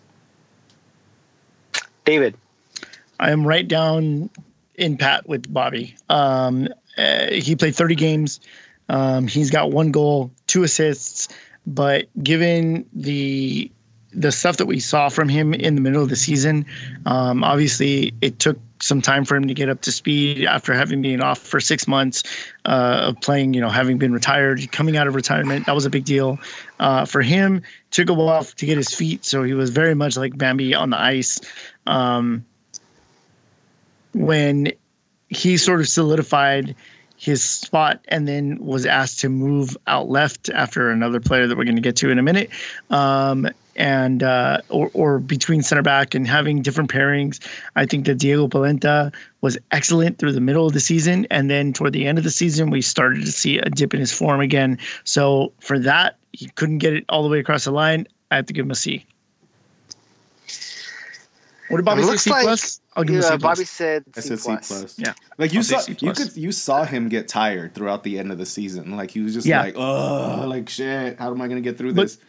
The the one the one really good thing I think um, the the thing that's giving me giving him the plus for me is off the field you start to see he's starting to take a leadership role in in that defense and I think that's important I think that's going to be really important going into next year. Sure. So it looks like I'm the outlier here, and I, I, I'm giving Polenta an A minus. Knew you were going that way. and, and and the reason I'm going that way is I, I, mean he was on he was on a back line that that gave up right like I eight mean, goals in the last two games. he was the best. he was one of the best in the back in he- overall. so he ends up winning. He ends up winning Galaxy Defender of the Year, and there were only two. Oh, actually, uh, th- there was a third one that. Uh, uh, if you listen, I'm sure you guys listen to Corner of the Galaxy. Uh, I think Sophie had said Jonathan Dos Santos, which is funny because he actually went through my mind as well, but I wasn't going to give him that title. It was between Polenta and Steres uh, as far as Defender of the Year. Regardless of who would have won between those two, I would not have been angry. It's hard to give any defender on this back line such a high grade. But for a guy who came off of six months of not playing, coming in, he had a shaky start, which was expected. I thought he settled in rather quickly. I think a lot of people were giving him like 10 games before he settled in. I give him more of, of half of that. Maybe like by the fifth game, you saw where he was headed. Yeah. You saw that his his IQ was there. The rust was still there, sure, but the IQ was definitely there. And you got to remember the first five games of the season, we weren't allowing that many goals. Not yet. no. So that didn't happen until later on in the season. yeah, the goals Now, were his. It was his mistakes, the ones that we let in in those first um, like right. three well, games. those are the first two. Like, yeah, the first two or three games, you had those mistakes, and then was solid after that. And obviously, he had arguably the worst game of the season uh, in the playoff match against LAFC. He picked a hell of a time to have his worst game. And yeah, obviously, everyone had a horrible game against Houston. Everyone had a horrible game against Vancouver. He was asked to play on the left side, and I thought he shined. Who else kept Vela ch- Vela in check all season? Nobody. But Polenta sure as hell made him his bitch. I I feel that this guy was more solid than not. I think obviously the last thing that you saw from him wasn't entirely reflective of what he gave us for the majority of the season. And I completely understand why he won Defender of the Year. It's um under the circumstances, I mean, I, I, yeah, I, I think it's an A minus. So I, I will be the outlier there. Let's move on. Chris Pontius. Chris Pontius has officially retired uh, from soccer. David, what do we say about Mr. Pontius? Uh, Chris Pontius, 18 games, 697 minutes. He's very on the fence of having an incomplete, but given that this was his final year, I felt the need to give him a grade. I think that Chris Pontius gets a C. Um, he unfortunately didn't get as many, wasn't as impactful as he could have been. He had two goals and two assists for the year in the limited minutes that he got. That's what give, gives him such a high grade for me. Um, I feel like he could have been a spark toward the end of the season. So it's it's unfortunate that he didn't get more minutes toward the end, especially in that last uh, playoff game. But I think that uh, you know calling it an end to uh, to a storied career, he um, he deserved a grade here. So there you have it.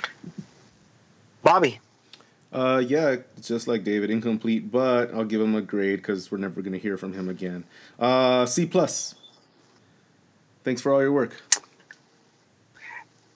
I also have to give him a C plus here. I, I think that again, I think he was underused, and most of the time when we were begging for a sub, who were we asking for? It was Pontius. There was a reason for that. He was maybe not a spark offensively, but he could have brought a calming presence in that midfield and on the defensive side of the ball when he was coming in, where like you needed a forward. He's not a forward, but hell, you know what? He was a utility guy. It wasn't necessarily his fault that he wasn't featured as much as he probably should have been, and that probably falls on the coach. But overall, from what I saw from him, I, would have liked to give him a, a higher grade, but it's I don't know. He, he, didn't really also stand out. So I'm with Bobby here and with David. We're pretty much on the same page. It's a C plus for Chris Pontius, and yes, thank you for uh, for uh, these what two seasons? Two seasons, right? Yep. So there it is. All right, let's move on to Dave Romney. Uh, Dave Romney is no longer a member of the Galaxy family, at least momentarily. He will always be remembered as a Galaxy guy, obviously, but he has been traded to expansion side Nashville for 225,000 in allocation money along with the condition that Nashville not select a Galaxy player in the expansion draft. That was part of the deal. What do we say about Dave Romney, David? Dave Romney gets C uh, because he didn't feature much, but when he did, he came in and he made a comp- competent looking um, left back. Now, again, he's part of a defense that gave up like eight goals in the last two games. But with that being said, um, you know he was he was he was a good solid uh, squad guy uh, he played in only 14 games, but I, am going to give him a C. Bobby? David wrapped it, that all up in a bow, but mine's a B minus. I agree with Bobby here. I, am actually going to give him a B minus here. And to be fair, based on how often we saw him, this should be an automatic incomplete. But if there was any sort of impact, I think Dave Romney had the most of it because of how bad this defense was. And Dave Romney was one of those guys where he would play anywhere for you, anytime. And it's hard for you not to appreciate something like that. Grossly, grossly underused. As we said, we have no idea why. We speculate that he insulted Mama Schelotto. We don't know. But it was not a player that GBS – wanted in there, yet somehow found his way into the starting lineup toward the end of the season, where the more important games um, happen. And granted that the person in front of him should have been benched last season. um, again, that could also fall on the coach. Don't know what happened there, but you know when he was in there, he did more than a formidable job. It's ironic that the two defenders that we have, or well, actually, no, we've gone three already, and only one of them has had a failing grade. I'm not really sure if we're just you know doing that with our hearts, but um, I like Romney. I would have loved to see him more. I think he did well for you know the situation he was thrown into, and we wish him luck in Nashville. All the luck in the world uh, up until you play the Galaxy. B minus for Mr. Romney.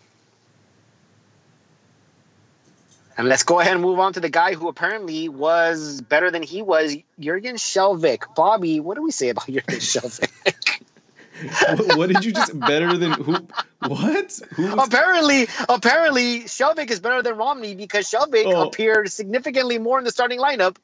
yes. than Romney okay, okay. did. I thought you meant by letter grade. I'm like, we haven't said anything yet about this, uh, because No, no, no. Lewis did just say um, how we were being a little bit uh, uh, what's the word? gracious by giving a lot of these defenders higher ratings when you actually look at how it, they performed this year.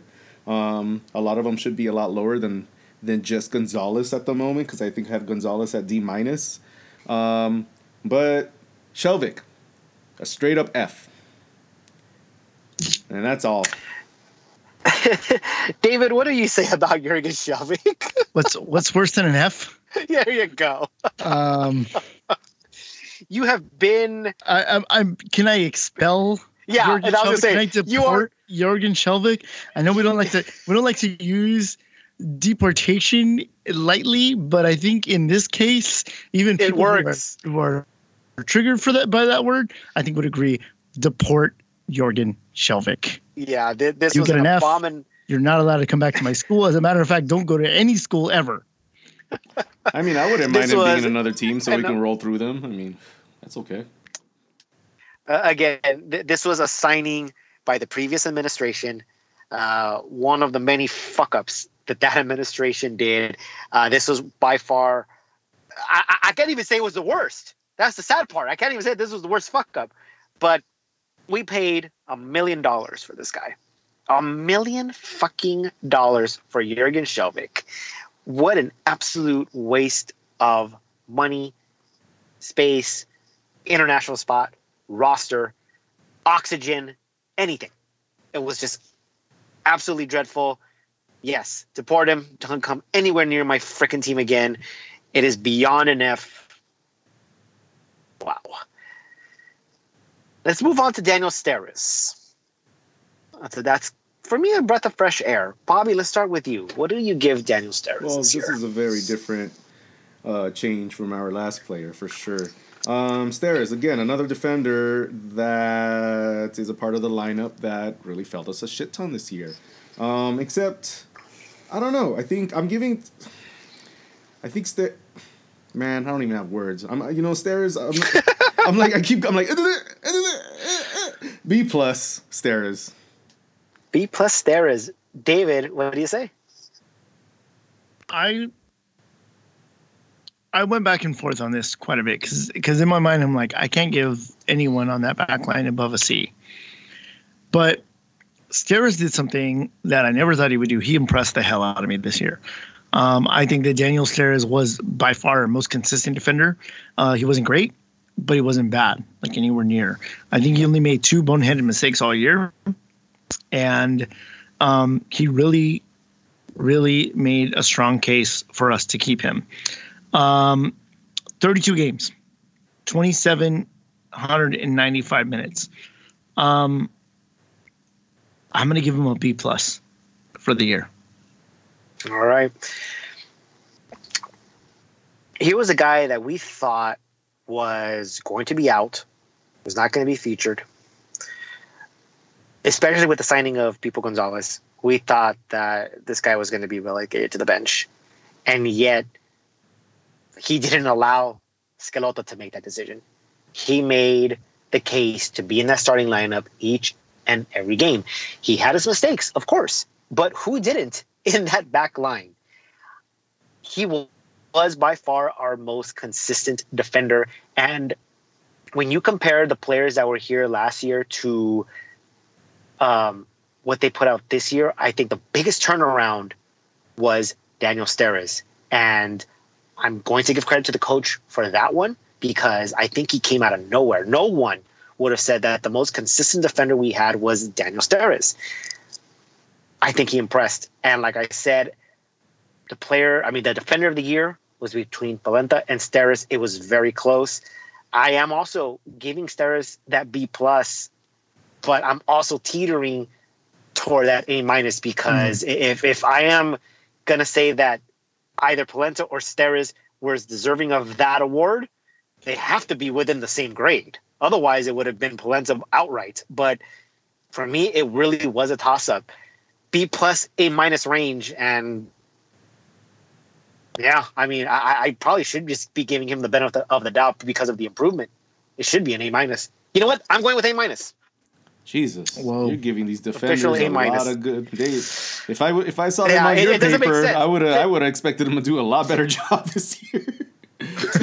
well, to be to be, uh, uh, and I understand why you're making that argument. To be fair, the best rotation or the best center pairing statistically were Polenta and Steres when they played together in the middle. Yeah. If you separated them, that that was bad news for the Galaxy, or Yeah. More bad news for the Galaxy. So you can make that case as well. The final three players on the list: Diedie Traore, Justin Vom Steeg, Ethan Zubak. I think we can all agree these are Yeah. incomplete. Yes. Yep. Um, so um, I'm going to go ahead and toss in a couple other ones in here that weren't on the list because I think they're important. What grade do we give Guillermo Barros Schelotto? David, first year coach. What do you say? Whew. Um, I'm gonna Yeah, give. this is a, this is a tricky one.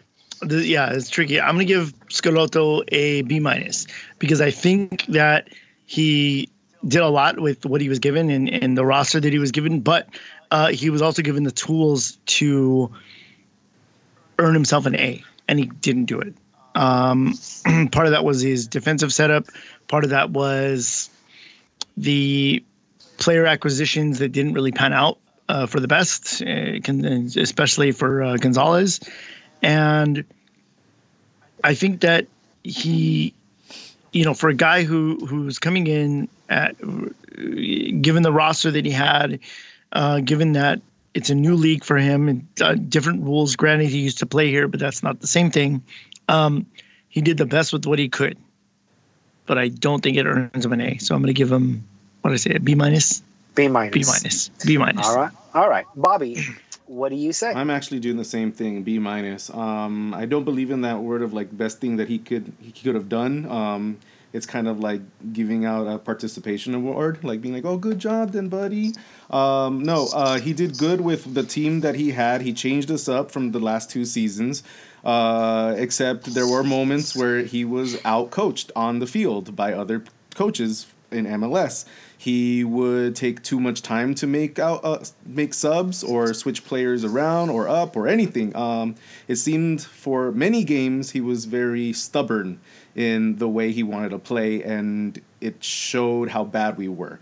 Um, here and there, he would switch up and make and make you know incredible, uh, amazing choices and decisions, but um, I feel like he could have done a lot better. I'm giving him a B minus. I think next year, we'll see how next year goes. Um, yeah, I don't know. Hopefully, I we definitely want an A plus next year. So B minus. my boy. This was my guy. I've been wanting him since Bruce Arena uh, stepped down and uh, finally got. His goal from the beginning of the season, he said, was make the playoffs. He essentially was saying we need to crawl before we walk when people were talking about MLS Cup. He knew he wasn't going to win MLS Cup. He just said, hey, we need to get back into the playoffs. We need to learn how to win again. And by all means, he accomplished that goal. And we mentioned earlier, or Bobby mentioned earlier, that you know the MLS was just being silly. One or two games meant the difference between second in place and second and sixth place in uh, in one of the conferences, and that's where the Galaxy stood. If you won the final two games against two worst teams, you're in second place in the Western Conference. You'd finish what fourth or fifth overall in the entire league yet you finished in fifth in the Western Conference. It's actually kind of crazy that that happened. I think that It's was a little silly. bit overrated. It's crazy It's silly. silly. but it was a turnaround. It really was a turnaround from the past two seasons, and he did accomplish the goal. That's not to say that he didn't earn criticism. He was outcoached tactically. He was, uh, Bobby said, very stubborn in the way he wanted to play. He didn't have faith in his players as far as his subs. Um, the rotation wasn't there. made the subs too late, where they were completely ineffective. And, you know, I think those are fair criticisms. All in all, for the team that he was given, this wasn't his team. He couldn't play the style that he wanted. He gets to bring in, well, no, no, it, it would they would be his players because he's going to be asking for a certain player. He's going to be asking for a certain type of player. Um, next season, we'll see what you know if that system actually pans out the way that we all hope and the way he would want, it to pan out. But for me, I agree with the guys 100%. It's a B minus. It's a passing grade for what he for what he did and how he turned this team around.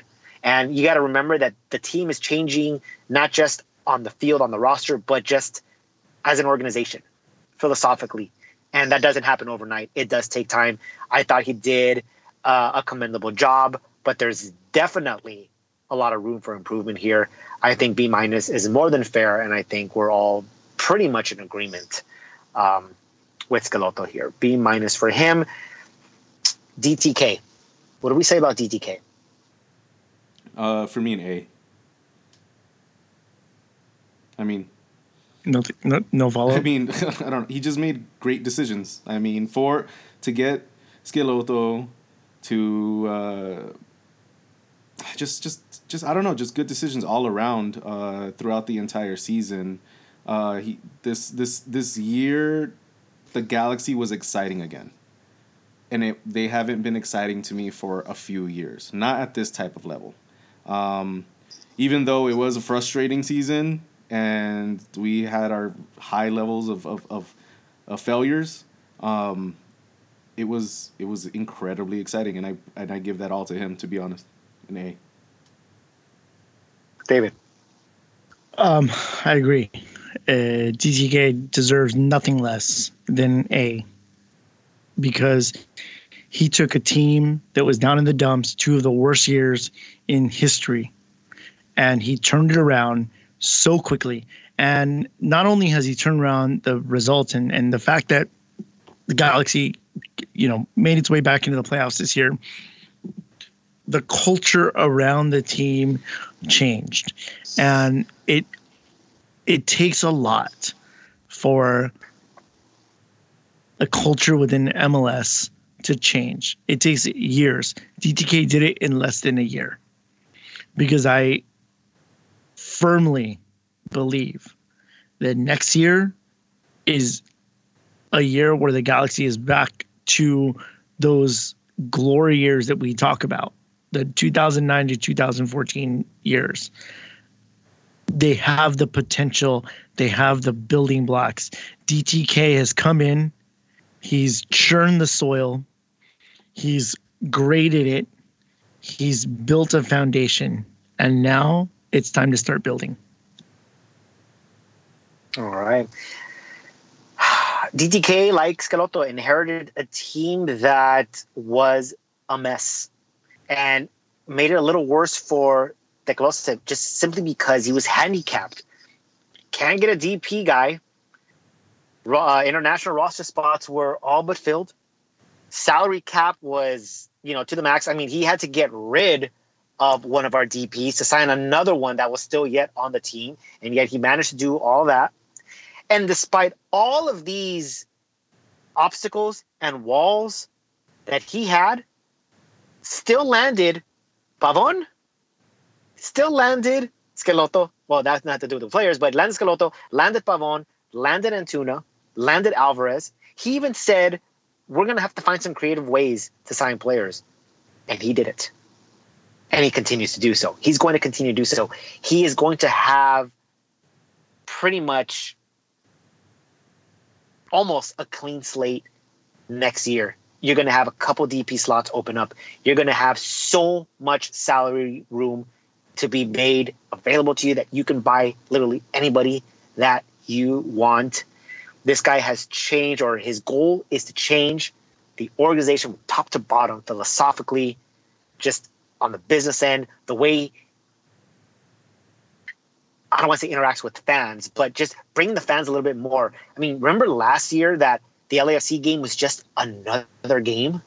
That was a complete Right. contrast from what we saw this year. The morale, the morale of the fan base, and I said this at the beginning of the year, the morale of the fan base changed very quickly. And that was because of the Nicolosi.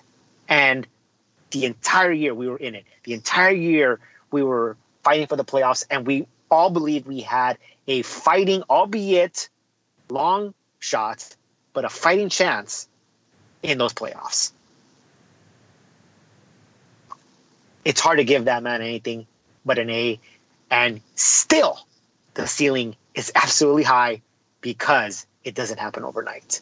But it was a hell of a first year for Mr. te Kloese. And finally, guys, the last grade. What do we give the Galaxy overall? David. Oh, it's tough because again, you're coming off of two or three bad years, underperforming. I think they got back to that. You know, they get back to the playoffs. But if you look at the Galaxy in terms of their history, in terms of always setting the bar higher and higher and higher, I have to give the Galaxy a B minus for the year.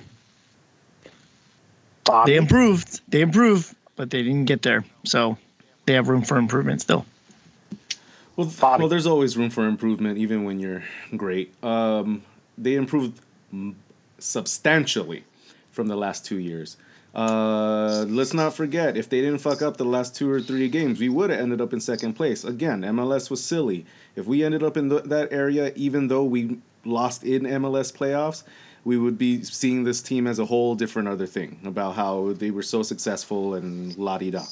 Um, I thought they did great this year in in in the terms of how we've been doing in the last couple years and the changes and how quickly we've been talking about it. You know what te Kloese did, GBS, everything. Um, but the other, but but we also need to be very critical about the way they were playing. You know, they were they were very uneven a lot of the season. The season was was was consistent in the way of how they were inconsistent. Um, as much as you guys love to say that throughout the season, I just remember you guys saying that so much. Um, but that was something that we saw, and it's something that they were never ever able to get over. Uh, and it showed in, at the last game, the last MLS playoff game. Like that showed our true colors of what that team exactly is. We'll fight and we'll make goals, but you can out you can outscore us because we're just not good enough in that way.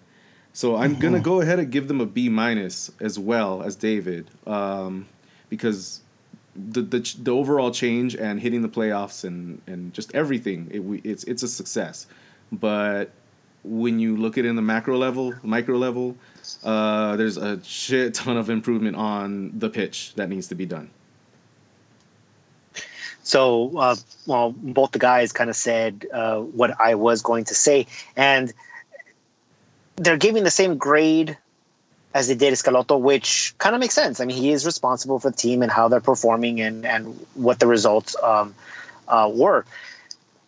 The difference for me, David said it. This is the Galaxy. There's expect- there's a lot of expectations from this team. We were the standard bearers at one point. We need to become those standard bearers yet again. Simply making the playoffs, it's not good enough. We're not Orlando. We're not Minnesota. We expect to be in the playoffs every season, and we expect to be competitive in those playoffs every season. And as Bobby said, there was a lot of inconsistencies. That was the one consistency that the Galaxy had. And and he was right that that final game of the season was pretty much a really good sum of what this Galaxy team really was. I was also teetering for a B minus in this, but because of, the, of who they are, because it's the Galaxy, because we expect more, and granted that they it was a significant improvement from the last two seasons, we still need to be better. And I'm giving them slightly lower grade. I'm giving them a C plus because there is a lot more room for improvement and um, there's a lot of things that can change. But again, it doesn't happen overnight. And I think that this administration, or well, when I say administration, I mean the two guys that are the face of the franchise right now, um, deserve the patience. And um, I think that things are uh, are ahead of us. and that's a good sign. We couldn't say that in 2017. So um, C plus for me overall for the Galaxy, um, as there is more than enough room for improvement here. And I think we've come to the end of the list. For me, I'm just going to say this really, really quick, half joke, but half serious. Honorable mention, Chris Klein. Hey, you, do you want to know why? Because I said if he wants to do a good job, he's got to take himself out of the equation and make people forget that he exists. And guess what? He fucking did that this year. He gets an A. Um, he also signed te Kloese. credit where credit is. Credit I, where I, credit got, is I gotta agree. Like, those- I'm 100 percent on with that those one. with those yeah. two arguments, I give him an A. Yeah. Yep, it's a, it, it's like half a joke, but I'm being serious at the same time. Credit where credit lo- is due. I, I love that. I love that the tease that we're gonna put put on Twitter is, you know, 2019 year in review. Chris Klein got an A. Listen to find out why. oh shit. Oh god, that's the dirtiest clickbait ever. All right, guys. Before we Top sign 10 off, we act- Chris Klein got an A. We're gonna get attacked. People are not gonna All right. listen. They're just gonna attack us right away. they're just gonna attack us, right? Well, no, they it- will listen in like, wait a minute, hold on, what the fuck? Eight reasons are going to be like listing like how bad he did last year, and then the two reasons are going to be like, does anybody remember that Chris Klein was part of this? Yeah, exactly. Nope. A plus. A plus, exactly. uh, all right. So we before we sign off, we do have two listener questions, and we're gonna get to them really quick. One of the questions actually goes along with the season review. Uh, first question is by a good friend of the show, Madam Serrano. Y'all gonna get my dude Dave Romney on the cast before he lands in Tennessee? Dave Romney. David. What's up? Dave, David, this is on you. You need to go get I- Romney before he before he I- start playing. I already hit him up. All right, cool. All right, so we're working on it, madam. And uh, at LA Galaxy Fan Talk, everyone knows who that is. Um, best memory of the year for you guys that doesn't include any of the El Tráfico games. ah, fuck you. You know, That's fair. Bobby- That's fair. Bobby- Those are the Bobby, best be memory you- you ones. remember- I know. that's why he put the, it in well, there. not the ones at LAFC because that I forget. I get Bobby, do too you drunk. remember? I was going to say, Bobby, do you remember? I remember the ones at Galaxy at the at Carson, but at the Stank I get too drunk. I remember I remember the first 70, 76 minutes of both car uh, both uh, uh, Stank games. oh God. Shit. All right, I so don't know. Man, oh man. You go first then, David, because I don't fucking know then, because Oh, those are the only ones that Oh. hit me like hard in my in, in my memory. I was well.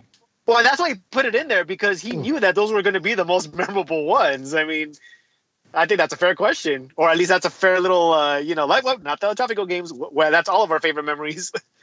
so, I, I David. Well, I have a couple of things that are I'm kicking around, and are so I guess I guess my my question, my follow up question for Galaxy Fan Talk is: Do they have to be game specific memories? Because for me, I think a lot of the the memories that I have about this year happened not particularly in line with games. Um, one of them was meeting Zlatan in person, giving him a sticker, getting a picture of him. You know, like that was amazing. That was an amazing moment Yeah. um, that I got to that I got to experience. Another one is the Megapod. The Megapod was this incredible mess that happened where we had 22 different Galaxy podcasts all going at the same time. um, you know, shout out to all of our uh, pro- podcast brethren. Um, that was, I mean, you know, that was for me. That was a memorable time. You know, singing, quick, playing games with my heart with everybody. Um, but in terms of on the on the field, whew, uh, I, it's hard to say, man. I, I, I, I honestly can't narrow one down right now, and, Yeah, now I'm dude, I can't. scrambling Like- to pick something. I my my mind is like fast forward through all these images that now I've hit just blank and it's just static and I'm like I can't think of anything. um, it's just the overall season. It's just the overall up and down, the excitement that was going around. The it just it was it was a really good season. It was a fun season. It was it was uh, I th- I feel like the fan base came out a lot stronger and louder this season than we have in quite a while. Um, yeah, you know, there's a lot more connections happening. There's a shit ton more podcasts happening. So it's just it's just overall, it's just overall experience of the galaxy throughout the entire season and everything that comes with it. maybe, Yeah, maybe it- Jonathan, maybe Jonathan's golazo in the playoffs. That was a, that was an important sure. one, right? Against Minnesota. It was dope. but it's not some, but it's not like I was there and I was like I remember that. Ooh, ah, you know. right, right.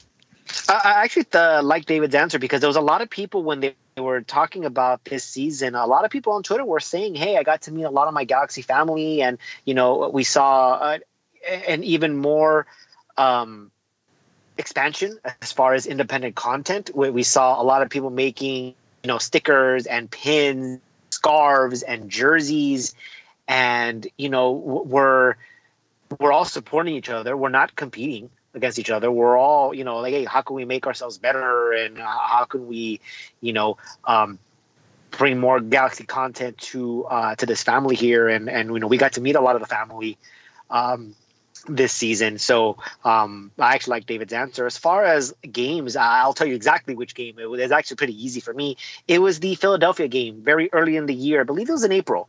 Um, I think it was a two two nil victory, and the reason uh, for that was a couple. That's actually the first game that I took my son to. So that was his first Galaxy game. So I'm always going to remember that. So that's always going to be memorable. And uh, it was also a uh, the game that I took three coworkers to. Two of them were actually uh, seeing the Galaxy for the very first time. We're talking guys that don't follow soccer. They've ne- had never been to a game. They were curious. They wanted to see what it was about. One guy uh, in particular had been asking me, you know, he's been wanting to get into the to the game. So I invited him to that game. So uh, coworkers and I had a fun time. And guess what? They had three new Galaxy fans.